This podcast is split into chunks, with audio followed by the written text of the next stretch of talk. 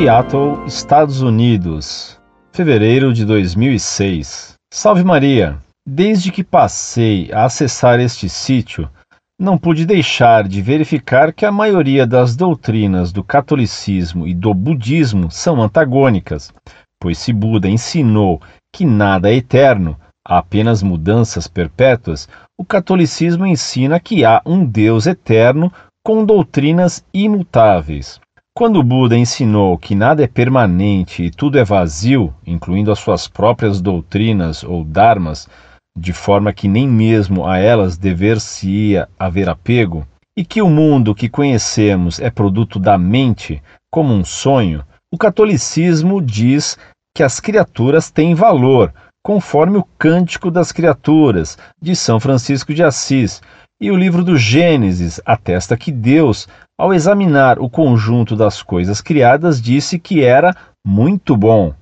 Em algum lugar li neste sítio a afirmação de que o budismo é de origem gnóstica. Concordo em parte, pois o budismo Theravada, praticado no Sri Lanka e sudeste da Ásia, acredita que Siddhartha Gautama foi um homem que encontrou a iluminação, tornando-se então Buda, ao passo que o budismo Mahayana, praticado no Tibete, na China e Japão, diz que Buda é um princípio cósmico.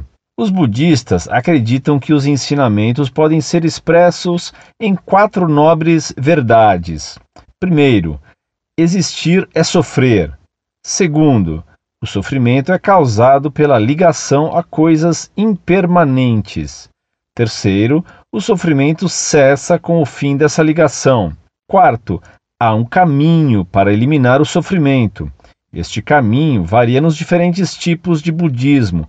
O budismo Theravada ensina a disciplina e a meditação. O Mahayana enfatiza o desapego radical e o despertar deste mundo aparente. Neste ponto, realmente lembra a gnose, quando fala da centelha divina que necessita se libertar da prisão da matéria, da inteligência e dos mandamentos. O Zen budismo, com meditação silenciosa e métodos como gritos, tapas, golpes de bastão e uso das artes marciais para acordar os adeptos, ou ainda o budismo esotérico, também chamado tântrico ou diamante, que propõe uma técnica espiritual correta para obter a revelação dentro do discípulo. Também lembra a gnose, que afirma sermos partes de Deus presas na matéria, e o Nichiren, que atribui magicamente um poder especial na repetição de mantras e é predominantemente japonês. Contudo, das quatro nobres verdades que enumerei, acaso alguma delas concilia-se ao catolicismo? Qual a postura do cristão diante do sofrimento? Há no catolicismo alguma semelhança com a postura budista? Afinal, também temos mosteiros com disciplinas, contemplação e desapego material, segundo o voto de pobreza. Sou obrigado a pedir ajuda, pois o budismo, com suas doutrinas, me mostra que sou ainda ignorante da minha própria fé. Desde já, obrigado. Muito prezado, salve Maria. Primeiro conselho que lhe dou é que deixe de ler fábulas budistas e que estude mais a doutrina católica, lendo São Tomás, por exemplo. A gnose é antimetafísica, pois nega o ser, e o budismo é gnóstico também por negar o ser. Claro que os vários ramos do budismo podem explicitar mais ou menos as características da gnose, mas todos os ramos são gnósticos. Não chame então as quatro mentiras budistas de quatro nobres verdades. Existir não é sofrer, nem tudo o que existe sofre, pedras não sofrem. E nos seres capazes de sofrimento físico ou espiritual, os homens, é errado identificar o existir com o sofrer. Em nossa existência, temos sofrimentos, mas também temos felicidade, alegrias e prazeres. Existir não é sofrer. No existir, pode-se ter sofrimentos. Nessa condenação da existência é que está a raiz da gnose budista. A causa do sofrimento seria o desejo, a ligação com coisas impermanentes. Também isso é falso. Só podemos conhecer racional e naturalmente o permanente, o eterno através do que é temporário, provisório. Portanto, é através do exame do universo passageiro que compreendemos a existência do eterno e do absoluto que é Deus, nosso Senhor, Criador de todas as coisas. O erro está em não admirar e desejar retamente o que é passageiro, e sim em considerar o passageiro, ou como não ser, que é a posição gnóstica e budista, ou como ser absoluto, que é a posição panteísta. Gnose e panteísmo são então naturalistas, pois colocam na natureza humana a autossalvação. O sofrimento não cessa com a negação do mundo, que é algo impossível. O budismo condena o desejo.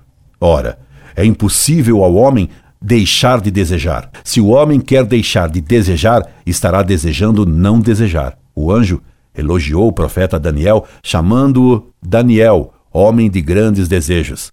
Devemos sim desejar, isto é, amar, mas amar retamente, compreendendo que o bem nas coisas criadas é mero reflexo do bem absoluto que é Deus, nosso Senhor. É a Deus que devemos amar através do amor de todo o bem existente em toda criatura. O único caminho para alcançar a felicidade eterna é Cristo, que afirmou: Ego sum via veritas vita. Eu sou o caminho, a verdade e a vida.